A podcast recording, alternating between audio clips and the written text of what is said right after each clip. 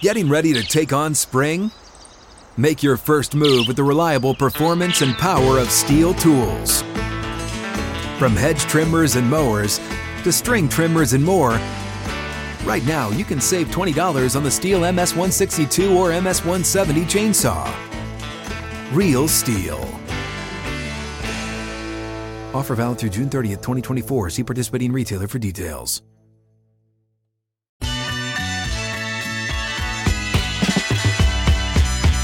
Just like that, the second hour is here. Hot Mic with Hutton and Withrow across the Outkick Network. Glad you're with us, either streaming live or listening live. That can be with this great radio partner or live on YouTube, Facebook, Twitter, Outkick.com, and much more. Just search out Outkick, and we hope you'll subscribe or follow while you're there. If you're listening live on a radio network, you heard that great drop of Andre Benjamin from OutKast from Colin Warner earlier after I got done talking about I had no idea great, his last great name was Benjamin. by him. Uh, well, 3000 or, or Benjamin. I don't think 3000 was on the birth certificate. That's not his That's not his I given family name. Yeah. Andre 3000. Uh, uh, but doesn't Andre Benjamin also sound like a stage name? It fits him. Yeah. I need to look that up now. Maybe that's like his middle name. I and he just reference went Key and Peele a lot, but that was a, they were a great out, OutKast uh, parody. I think they, they meet back up at a coffee shop or something. Search that out after We, uh, subscribing to the channel. Hunt and I once watched uh, Big Boi from OutKast at a Super Bowl party uh, perform very late, not as late as Lil Wayne. Side, side note: Big Boi played uh, the the post game. He was he had a post game concert. This is Big Boi B O I. Yeah. For those not familiar with OutKast, the- just the to show I'm referencing uh, much worse than the one that uh, Chad and I attended at a Super Bowl. But um, he was scheduled to play uh, post game uh, Division One like Sun Belt kickoff to try to get uh, students to show up. Butts and seats. I was going to all the games anyway, but it did put butts and seats. And then a thunderstorm hit, a lightning hit, and like song four, and like as soon as the lightning was even close to in range, like 10 miles, the, the rule is probably eight miles out, 10 miles out. He's off the stage. Uh, the show is over, and he had, I believe, 80 grand guaranteed just to show. So they were back on the bus and back on tour Good night, Murfreesboro. uh, after four songs. right. part as of my tuition lightning went to that. I love that story so much. I love the, the in- in New Orleans the concert we watched. He would rap his part, and they just had a track playing Yeah. Andre Benjamin's part. This is after they broke up, uh, but I, I loved it. It was still great. A lot of hits. Chad, is it is it too obvious here that Jim Harbaugh is going to be a head coach in the NFL next fall? Uh, maybe as soon it, it- this coming January. Maybe that's easier to say. Um, after two years of either getting a raise or returning to what is a stacked Michigan Wolverines team uh, this upcoming season and facing what we expect to be harsher penalties than whatever was trying to be negotiated over a four game span uh, for what the NCAA is investigating. Is it too easy to link Harbaugh for real this upcoming offseason to the National Football League in his return to the pros rather than staying yet again after flirting with NFL ownership and general managers? And they're doing the same thing mirroring uh, his his idea of returning. Um, you think it's too simple to just say yeah he's he's going to return next year? It, we certainly don't know the openings yet. We can certainly speculate that but he didn't land in Denver when many thought he would uh, others thought he would be in the league uh, two years ago some thought he would be the next coach of the Colts. That did not happen. I think he's back in the NFL next year based on what he's going to face. Just like his defensive coordinator is now with the Ravens instead of with Michigan now because he was going to have a show cause headed his way. Remember when Pete Carroll surprisingly left USC for the NFL? Yeah, what was the timing of that? and the Seattle Seahawks just happened to coincide with the huge NCAA investigation into impermissible benefits to Reggie Bush and others that you know cost them scholarships and put them on probation. But he shockingly left for a job in the NFL with the Seattle Seahawks. This Harbaugh situation is the one that we've all figured out now. This would not be shocking at all no. Because and Michigan fans hate it when I say this, and I'm hearing from a bunch of them on this. if the if the NCAA did not accept their four game compromise for a suspension, and now they're going to be defiant about it and let him coach every game this year, I'm telling you, a full season suspension would be on the table for the NCAA. And Harbaugh's not going to play that game. He's just not. He's not going to entertain the NCAA and their investigators. Not going to happen. So, yeah, I, I think one of two things will happen. I think he's going to get hammered with a season long suspension, or he's going to go to the NFL. What's the most likely of the two? The Pete Carroll move. Go to the NFL before sanctions hit you or your program because Jim Harbaugh's in a little bit of trouble right now at Michigan, uh, given some of the things that went on. And no, it's not, you know, earth shattering stuff. It rarely is in college sports. But with the NCAA, when you commit the violations and you don't cooperate, and you're seen as someone that is in the in the way of them getting the truth, then you're going to face the consequences. The NCAA is nothing if not petty. They have been throughout. When you lie to them or they think that you're not respecting them, they go hard.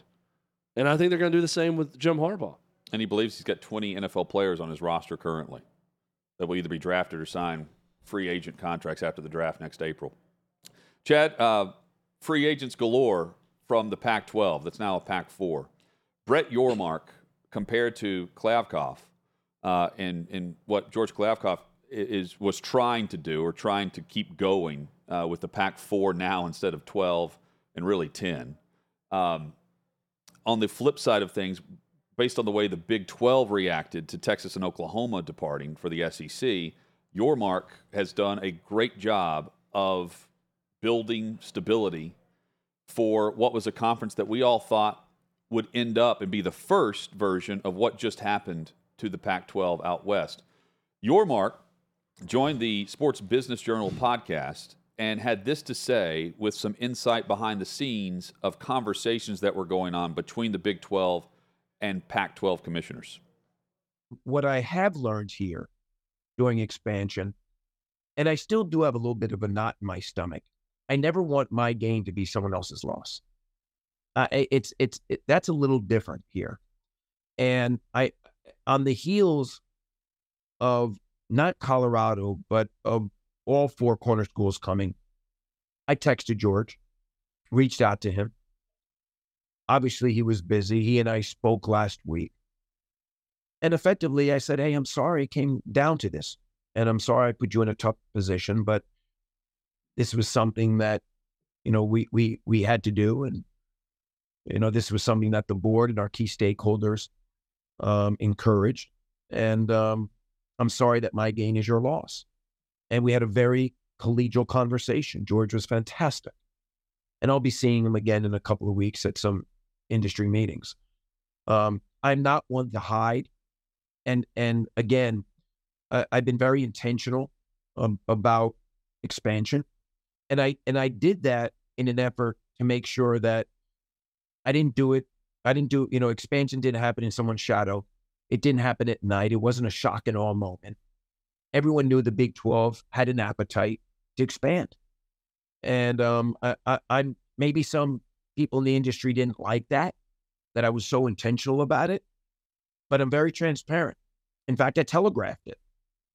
Um, and I just felt that was the right way to do it versus other things that I w- witnessed and, and, and, and, and observed in our industry over time where transparency really wasn't really, the, you know, what happened. I felt I had to do it a little differently. And that's really about my personality and how I do things, generally speaking. Yormark gets it right, even in the, the post assessment of what went down. And Chad, the Big 12 commissioner, here's what struck, struck me on his comments. The Big 12 commissioner had more empathy for the Pac 12 than a year ago with USC and UCLA. Or the Big 12 commissioner had more empathy than what Texas and Oklahoma gave the conference when they left for the SEC. Didn't want to do it, but had to do it based on the landscape of college sports, specifically football, and where we're headed in the near future compared to where we sit now and where we were a year ago or three years ago. Totally changed. And while and, and he also comes across as believable, with this. And he works for the presidents and chancellors. Yeah, it's a very likable interview. Just hearing him talk about it. It's also very unlikable of George Kliavkoff in this whole thing. If I am a Pac 12 fan and I am mourning the death of my conference, and I hear Brett Yormark talk about how great Kliavkoff was on the phone when he's calling to basically apologize for destroying his conference Yeah. to him, I'm thinking, great, awesome. I'm I, I would you. like a little fight back on him, like, hey man, you know, you've destroyed this proud conference and my career. You know, go to hell, something.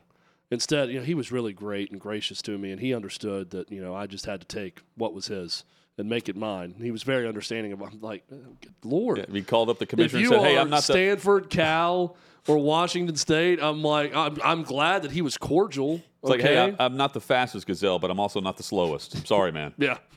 How about some teeth, right? If you're Kliavkoff, how about a little fight back? Like, dude, I am going to spend my life trying to wreck you in your conference. I don't know how, I don't know when, but I may not win this thing, but I will hurt you at some point there- for doing this to us. But for Yormark, very likable, and he's right. He was very vocal in talking about the desire to expand.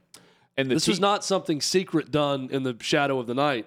yeah. He was very forthcoming about what he wanted to do, and he did it. The teeth aspect, though, comes from the TV contracts and the media deal, which Yormark has and which the Pac 12 didn't. They couldn't agree on it. You know, that, that's where you can bow up a bit. And if you don't have it, you know the presidents and chancellors in the Pac 12 are going to leave and bolt. It's like, well, hey, uh, Oregon and Washington are about to leave for the Big Ten. They've just opened up talks again. We're coming in for the taking as well.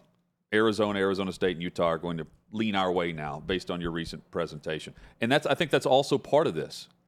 He didn't do he, they didn't finalize this until the final attempt that Friday morning to keep those three schools and specifically the five, Oregon and Washington too. The last ditch effort to keep those three uh, five programs in the in the conference compared to just signing on and, and announcing that they were headed elsewhere. Yormark didn't say didn't announce it earlier than that, and it came as the Big Ten was also doing their bidding.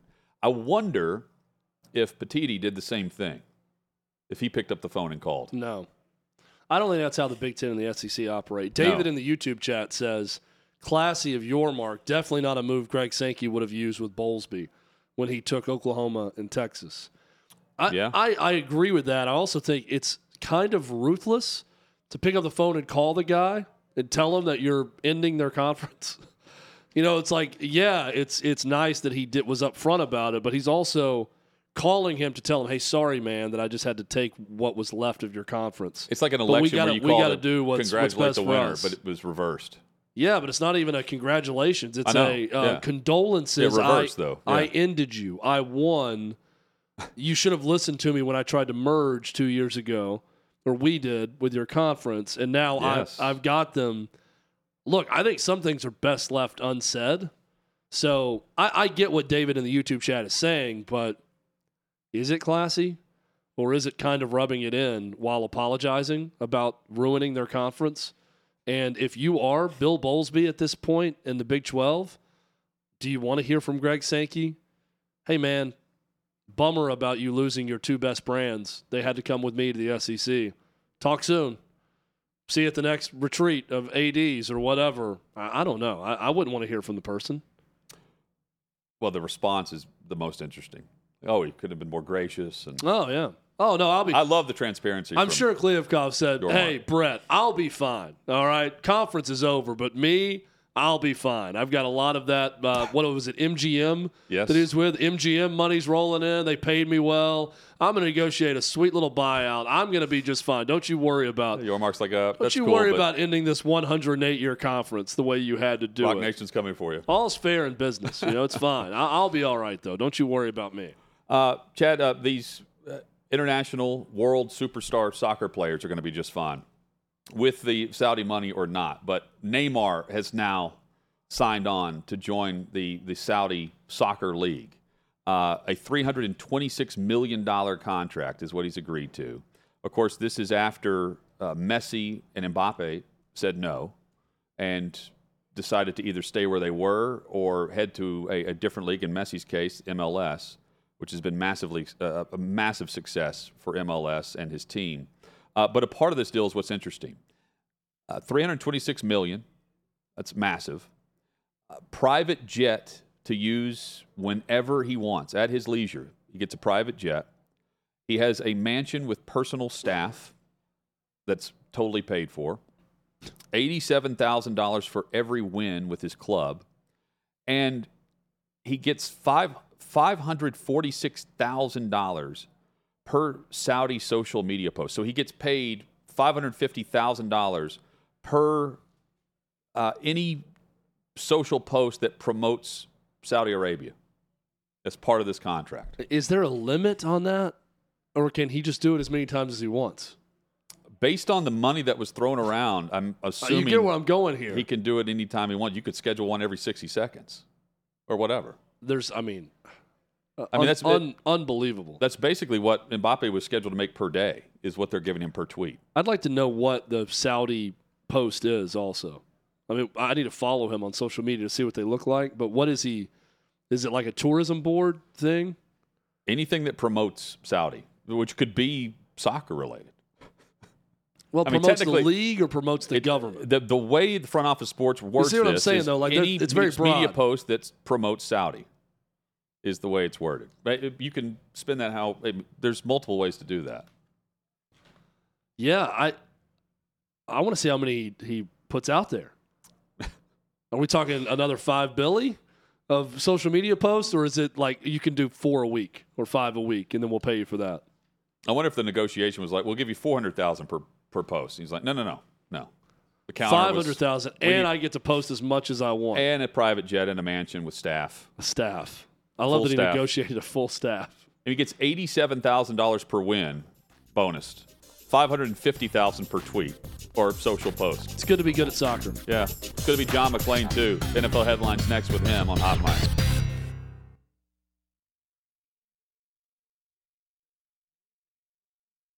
What's up, everyone? It's Nick Wright, and I got something exciting to talk to you about today. Angie your ultimate destination for getting all your jobs done well. Now, Angie isn't just your average home services marketplace. It's a game changer with over 150 million homeowners served and a network of over 200,000 skilled pros. Angie has experience and expertise to tackle any project with ease. Whether you're looking to spruce up your backyard or undergo a major home renovation, Angie's got your back. And their pros are locally based, often running small businesses right in your community. And here's the best part Angie makes the process seamless. From researching and comparing pros to scheduling services at your convenience, Angie's user friendly platform puts you in control. So why settle for anything less than perfection when it comes to your home? With Angie, you can trust every project will be completed with the utmost care and professionalism. So get started at Angie.com. That's A N G I, or download the app today to discover why homeowners across the nation are turning to Angie to get all their jobs done well.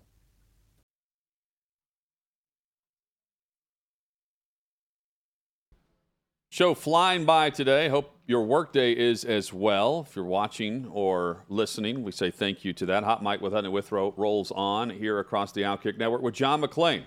Time to talk all things NFL as camps and preseason games are well underway. John with Sports Radio 610 in Houston. Uh, covered the league for five decades. John, good to see you as always.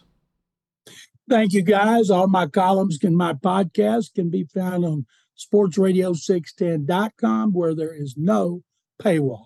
Free, free, free. Hey, free, free, uh, free. Dalvin Cook, not free, but uh, served up to the Jets to sign him. And he's not coming uh, off of a, a season where we didn't expect uh, the, a, a, steep decline. In fact, he's been very steady over the last four seasons, John. He is coming off of sh- shoulder surgery. But here he is landing with the Jets on the same day Ezekiel Elliott is with the Patriots. What do you make of Cook to New York, where it doesn't seem or appear the Jets have had a bad day since the offseason began and Aaron Rodgers was interested? I'm always suspect when a team gives up on a player supposed to be one of its best. And if they wanted to find a way to keep Dalvin Cook, they could have. And um, I I was reminded this morning if I'm Josh Jacobs and I see these deals that Dalvin Cook and Zeke Elliott have gotten from the Jets and the Patriots, I'm signing that 10.1 million tender and reporting tomorrow because that's a lot of money. I love it. You can tell when agents uh, leak stories because it always says they can make up to. Well, I kept looking, okay, what are they going to make? Finally, I found it 7 million base salary. But when it says up to, and that's the most money a back can get, I'm thinking that came straight from the agent trying to paint as pretty a picture as possible to what's really become an ugly situation in the NFL. I thought Cook would go to Miami. The Dolphins could have used him. He's from Miami, played at Florida State, but good for the Jets. They uh, took Breece Hall, their outstanding rookie last season, off the physically unable to perform list today. So they've got three running backs, and I think that's good, counting Carter, and that gives them depth. And uh, boy, you know, Aaron Rodgers will like to have a good running game to take some of that pressure he's going to get because everybody is going to be fired up to play the Jets and Aaron Rodgers. What do you make of that division? Is it like the AFC West from a, uh, two years ago, last year? Is it too much hype, or is it perfect based on the star talent, the quarterbacks, and expectation? I saw a respected football guy tweet that uh, the addition of Zeke Elliott shows the uh, Patriots are contender to win the division. And I'm like, geez, even if I thought that, I would never say it. They're clearly the last place team going into the season. Could be Bill Belichick's last season. He's definitely on the hot seat, according to the longtime followers in the media uh, who have chronicled every Super Bowl the Patriots have been in. And so uh, he's got to win. He brought in Bill O'Brien. They act like Bill is some savior. Bill did a great job coaching Deshaun Watson, but Watson was a tremendous talent. Now he takes over Mac Jones. If you look at the quarterbacks, Josh Allen and Aaron Rodgers are definitely better. Tua Tagovailoa, when he was healthy last year, he had the best downfield passing game in the league. They were a Super Bowl contender. I think if Tua stays healthy, and that's a big if because you guys cover the SEC and you know he's never been fully healthy for a full season. That the Dolphins are just as good as the other two teams when it comes to competing for a Super Bowl. It looks like the Patriots are going to be last. And I can't remember the last time when I thought that. John, what'd you make of CJ Stroud's debut uh, with the Texans and the decision to put him behind – the backup offensive line in that game that led to some some pretty shaky play. It uh, they they weren't going to play Laremy Tunsil, their best player, left tackle, their right tackle. Uh, Tytus Howard's out with a broken hand, maybe ready for the first game. We don't know. Their third tackles on physically unable to perform, might not be ready when the season starts. So it wasn't the interior guys so much. They didn't start start right guard Shaq Mason, and their center's a rookie who took over for a player done for the season, and the left guard who started, Kenyon Green, had a mediocre to poor rookie year. So I personally think it's good when rookie quarterbacks like CJ Stroud, Bryce Young, Anthony Richardson, and Will Levis have adversity because it doesn't need to be like college where it's all wine and roses. They need to know what it's like to have a pass rush come after him. Stroud took a 15 yard sack, should have thrown it down, uh, thrown it away, but he had no prayer because the guys just blew past the offensive lineman.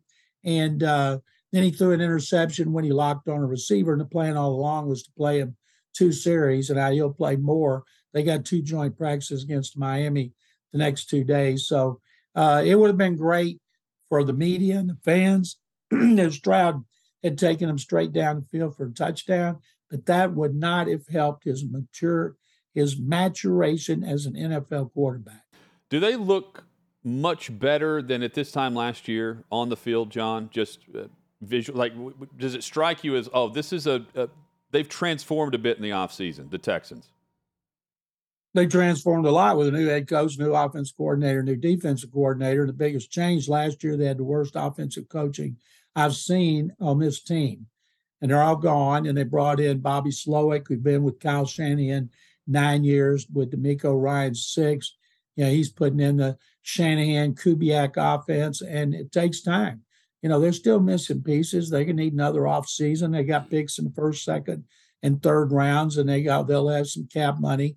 They need another one where we can start even daring to use the P word uh, when it comes to Texans after four years of being bad. But people are fired up because uh, DeMeco has brought a new energy.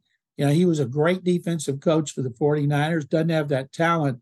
And their first their first order of business will be to try to improve against the run. I have a column on sportsradio610.com about that, how they've just been pathetic for four years after being number two in the league. And coaches come and go, players come and go. And DeMeco thinks with coaching and with attitude, you can you can take a big chunk out of that 170 yards a game average. Now they had starters out, Patriots had starters out, and they gave up 2.2 yards of carry the Patriots to the last series when New England brought in rookie quarterback Malik Cunningham, and he just ran. And uh, as it was, they still only gave up 74 yards rushing. So to me, that was the most positive thing for this franchise because in December, they're going to see Derrick Henry twice, and uh, they haven't been able to stop uh, Derrick since probably his second or third year in the league. John, I, I try not to overreact to preseason games because starters are barely playing. We do see the rookies quite a bit. Bryce Young, uh, and the decision to trade up and, and draft him number one in Carolina, and his stature. You know, and you mentioned Tua if he can stay healthy. Bryce Young's stature behind the offensive line for Carolina that did not look good in their their debut with him in a, a full go practice. What do you make of that? And are are we watching kind of the same thing play out because of his size and the disadvantage that he has behind what looks to be a shaky offensive line, at least from first glance? I've talked to two former general managers who are in the media now about Young and Stroud and Richardson and Levis. And when it comes to to Young, you say you're going to hold your breath every time he goes on the field because he's he looks frail, but he's smart. He's he's instinctive. He's got awareness, pocket presence. He'll be able to get at, get out of a lot of negativity, but you worry about that big hit. You worry about the wear and tear on him over the course of a full season. And they're got to spend a lot of money, and whether it's draft choices or free agent next offseason to improve the line significantly. Texans thought they had. My goodness, the Texans have addressed the offensive line for years, changed coaches four years in a row.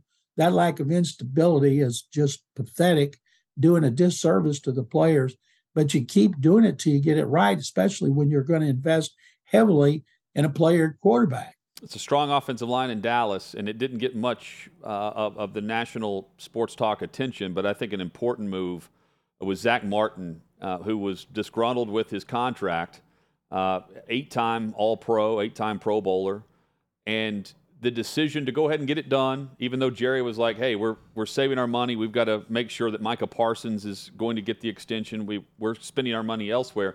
Two years, thirty-six million for an ex- a, a essential piece of that offensive front. Instead of John letting this play out towards the start of the season, like so many organizations will do when a player's sitting out and and waiting.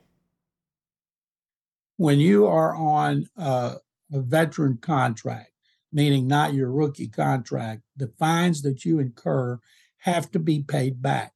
You cannot let them go. Like Nick Bosa in San Francisco, he's on his rookie contract. And so when the time comes that he reports, they'll say, okay, forget about it. They can't do that with Martin. So Martin lost a lot of money, and that was designed in the CBA to keep veterans from holding out. He would have reported, he would have been unhappy. He's been a good soldier and a great player. And so Jerry Jones did right by him. Yeah, and uh, I mean, I think he ends up with this year eight million in new money, and he'll have to pay back a million in fines or something. I don't, I can't. It, it's around that number, but you're right; it does you, add up, and there is incentive to get into camp. I'll tell you guys something like thinking about Zach Martin. There was a time when guards were an afterthought. You took centers, made them guards. You took guards, made them centers. Only people thought about were the tackles because the edge rushers coming after the quarterback. And Zack Martin, as you mentioned, eight time Pro Bowler. Will he do more for the Cowboys this season than Josh Jacobs or Saquon Barkley uh, could do for their teams? And the question it's no. A running back's going to attribute a hell of a lot more than a guard. But you know, the problem is nobody had come up with uh, analytics to say you can plug in guards from the fourth round on down. You're crazy to pay guards. Here's the evidence. Till that happens, backs are still going to take a back seat to players like guards and centers. John McClain with us. He certainly knows sports cinema, sports film.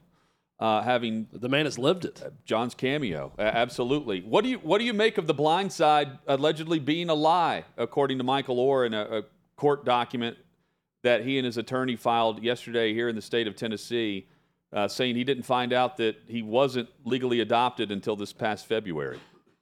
Michael Lewis wrote that book. It was a tremendous book. He did Friday Night Lights as well. He lived it. And a friend of mine, John Lee Hancock, who's a director, called me up and he said, "Do you do, are you familiar with the book The Blind Side?" I said, "Yes." Haven't read it. Read about it.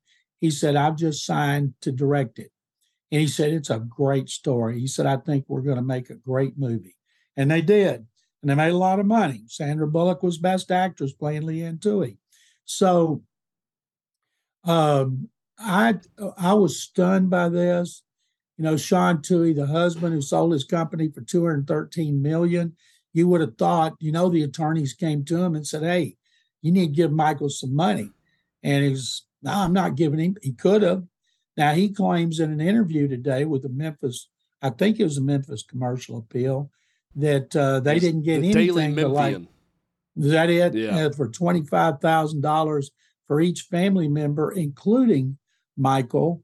So that those contracts will be easy to look up when they were signed. But he admitted in this interview they didn't they didn't legally adopt Michael Oher.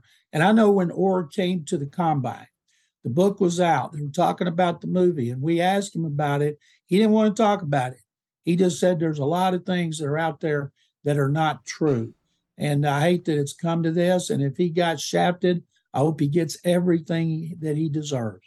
John, there is a headline right now, TMZ, a tweet I just saw that said there is a movement to get Sandra Bullock to return her Oscar for Best Actress because the movie was a fraud. Which I'm thinking that's an even better acting job by her. If uh, Leigh Anne Tuohy was really a fraud and she made her so likable, uh, that's it more warranted for her act or her uh, Oscar nod. Cadillac, that is one of the dumbest things I've ever heard. so dumb. Jeez, so dumb, John. Break. You must return she it. went with what the script said, which came from the book, which they took some license and you don't have to have a real story. They make they make take license with every story. Yeah. And so I just whoever comes up with some far fetched stupidity like that ought to be ostracized.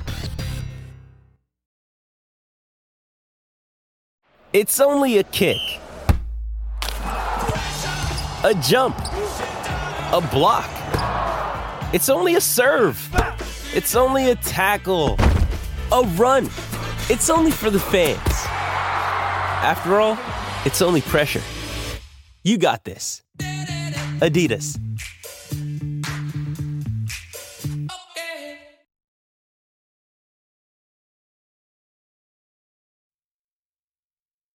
Hot Mic rolls on. Coming up uh, in about 40 minutes, Christian Hackenberg will join us, former Penn State quarterback.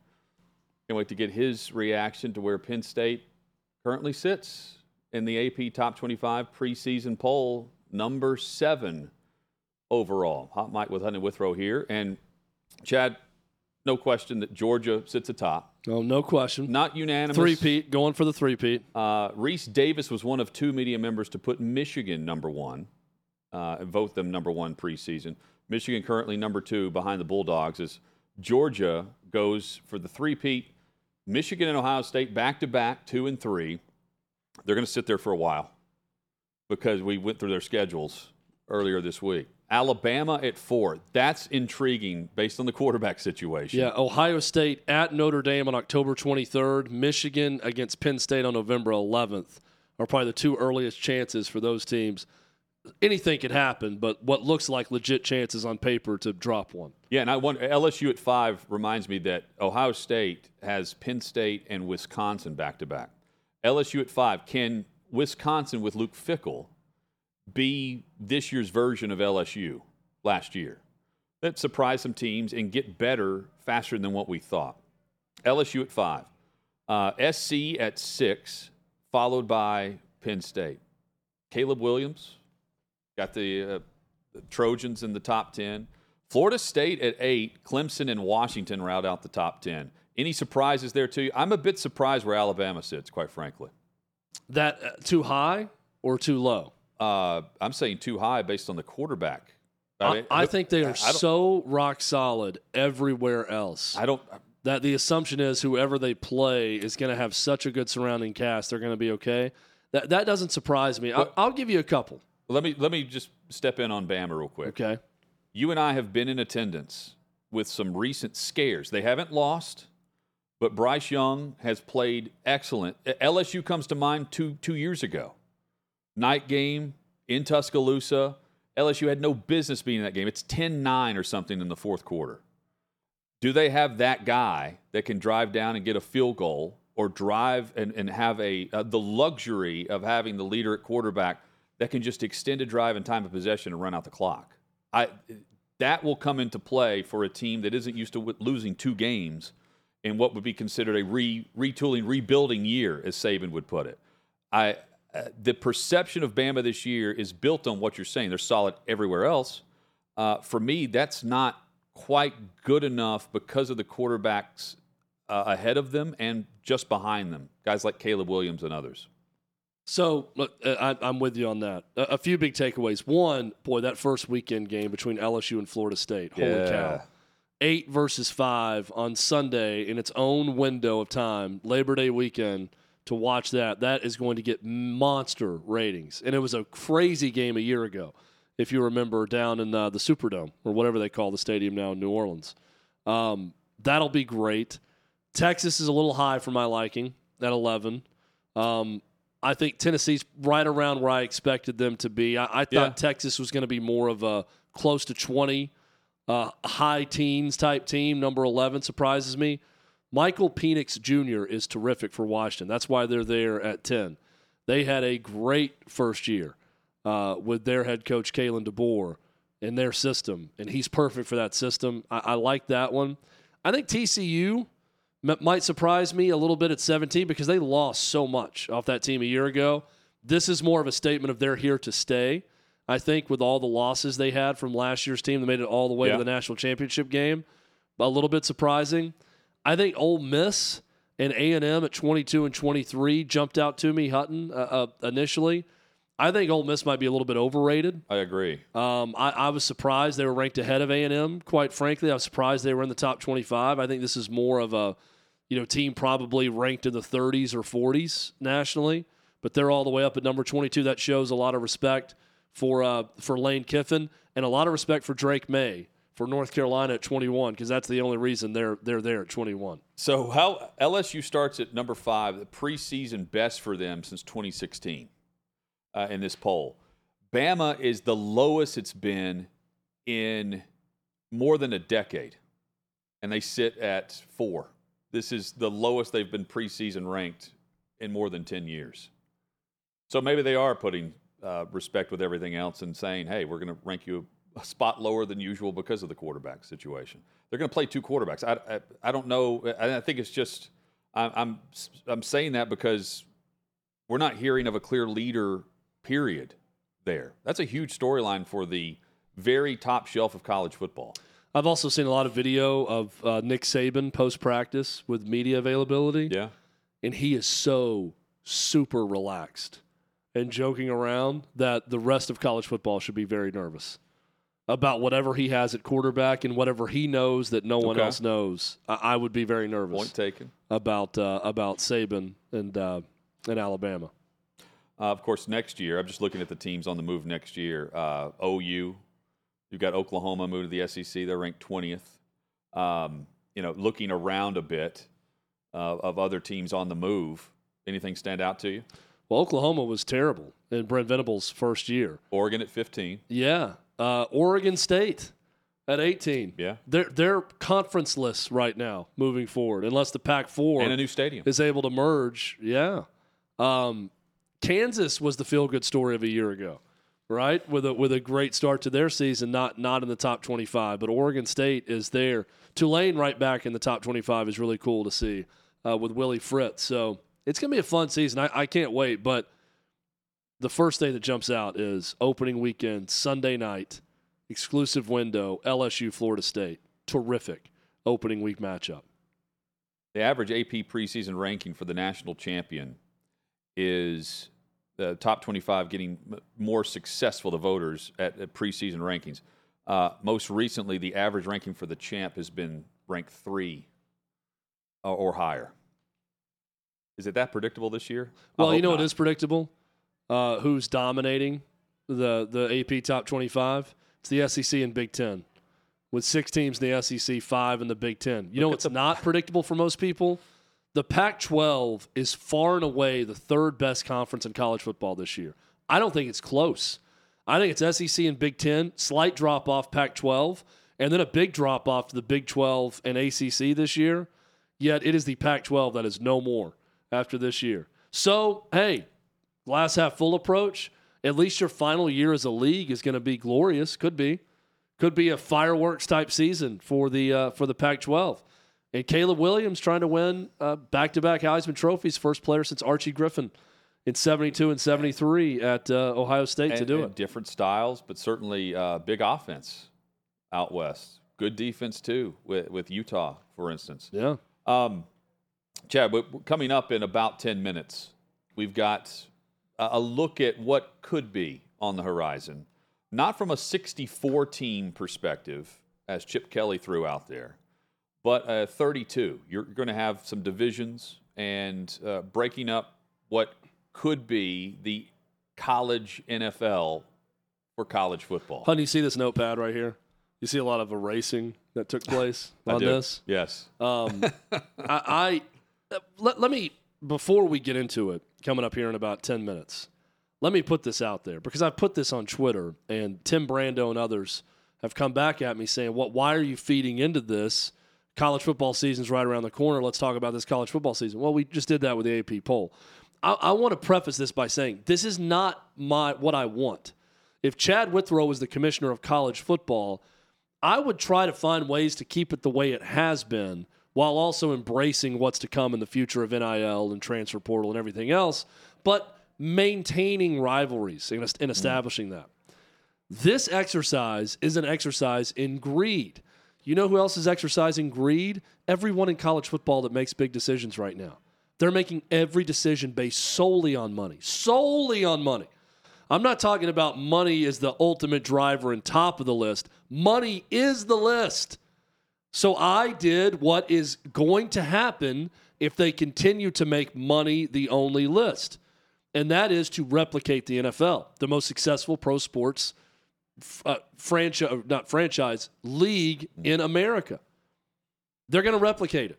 So I have the NFL of college football 32 teams, four divisions of eight teams each.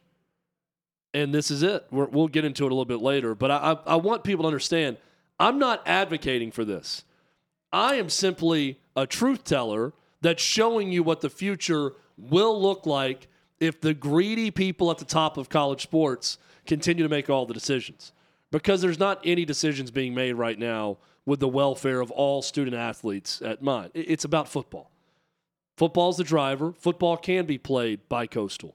It's not as big of an issue to travel across the country for one sporting contest a week. And it's making the most money. And ADs, college presidents, conference commissioners, they're letting football drive everything and the money involved with media deals and media rights in football.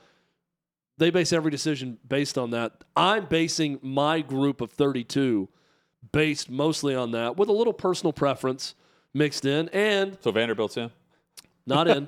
I'm a fan of geography, Okay. and geography plays a part in this also. Oh, good. There's a couple of teams on there that people are going to say, What? And they're going to advocate for others. And I'm, I'm going to tell you about, about geography Okay. also with it. A geography lesson. I, Yeah. I, I love it. I can't wait for that. It's coming up in a, in a few minutes. Um, Can we of, talk more, by the way, about how people are trying to get Sandy Bullock to turn over that? her Oscar? I saw that headline and I almost visibly on the show, Hutton, just hit my mic with my head when I first read it. That there is a group on Twitter, an activist group, calling for Sandra Bullock to hand over her Best Actress Oscar for portraying Leigh Anne Tuohy in The Blind Side because Michael Oher has filed uh, a grievance in court with the Tuohy family. Just crazy. And I'll say what I said yesterday. I think the truth in all this is somewhere in the middle. I don't think the Tuohys are completely, you know, not corrupt in every way. And I also don't think that Michael Oher, and I, I believe Sean Jr. when he says, I, I went back and looked at text in 2020 and 2021 yeah, where he was complaining about the conservatorship. So that statement about, I knew about this in 2023 found out false. for the first time. And, but also the uh, more of what Tuohy said was um, Michael Oher. This is alleged to have sent text in 2020 or 2021 and said, uh, "Pay me this amount, and it won't go public." Right. So Yeah. he's at least acknowledging something in regards to that. Maybe he's acknowledging something else, and not this paperwork. Who knows? But the whole story is crazy. And, and you know, adding to it is the is Sandra Bullock going to even have to acknowledge this? Can you imagine? Uh, that headline from one of these. Uh, Oh, I, from, think um, that she's got a. Uh, she doesn't have to, but I think she'll release some sort of, some sort of statement at some point. after learning about this, the best After learning about this, you is know, Leigh Anne Tuohy. we got to find out who she beat. I, I need to find out who we're going to hand the Oscar to from that year. This was 2009. That's right. The yeah. movie came out. Yeah. Um. It's Uh, is, is it like what was Hutton, that? let's let's do this. I'm, I'm going to look it up. You were going through the movies yesterday for the same league or same year. Um, if it is, can you imagine if they have to turn it over? This is like Reggie Bush giving having to uh, turn over the Heisman, and everyone wanted to hand it to Vince Young, and Vince was like, "No, it's actually Reggie's Heisman," even though the NCAA is trying. I mean, to was when I look at I, looked up Heisman Trust. who did Sandra Bullock beat for the Oscar, and the first thing that pops up is a, a group Facebook page. If you want any other evidence that uh, Meta and Zuckerberg and Elon Musk are running the world, Yeah. why? How would that be the first thing that pops up on Google? It's just someone's Facebook page. Here it is. Uh, so it's Meryl Streep. It's actually the 2010 Yeah, awards. uh, that's what I was. It's yeah. Helen Mirren. I don't know who finished second. W- what movies were they in? Uh, Julia and Julia. That was Meryl, Streep. Yeah, Julia The Child. Last Station for Helen Mirren. Haven't seen Uh, it. Carey Mulligan in An Education. Okay. Uh, Missed that Natalie, one also. Natalie Portman in Black Swan. Natalie Portman in Black Swan. That's- I've seen that. It was an excellent, excellent performance. Natalie Portman, congratulations. Jennifer Lawrence in Winter's Bone. I did not watch Winter's Bone. I've watched much, Nicole Kidman many in Rabbit other Hole. Jennifer Lawrence projects, but have not seen that one. Ten different actresses nominated for Best Actress in 2010. Coming up, Congrats, Natalie Portman. we find out who Chad would nominate for the college football NFL next.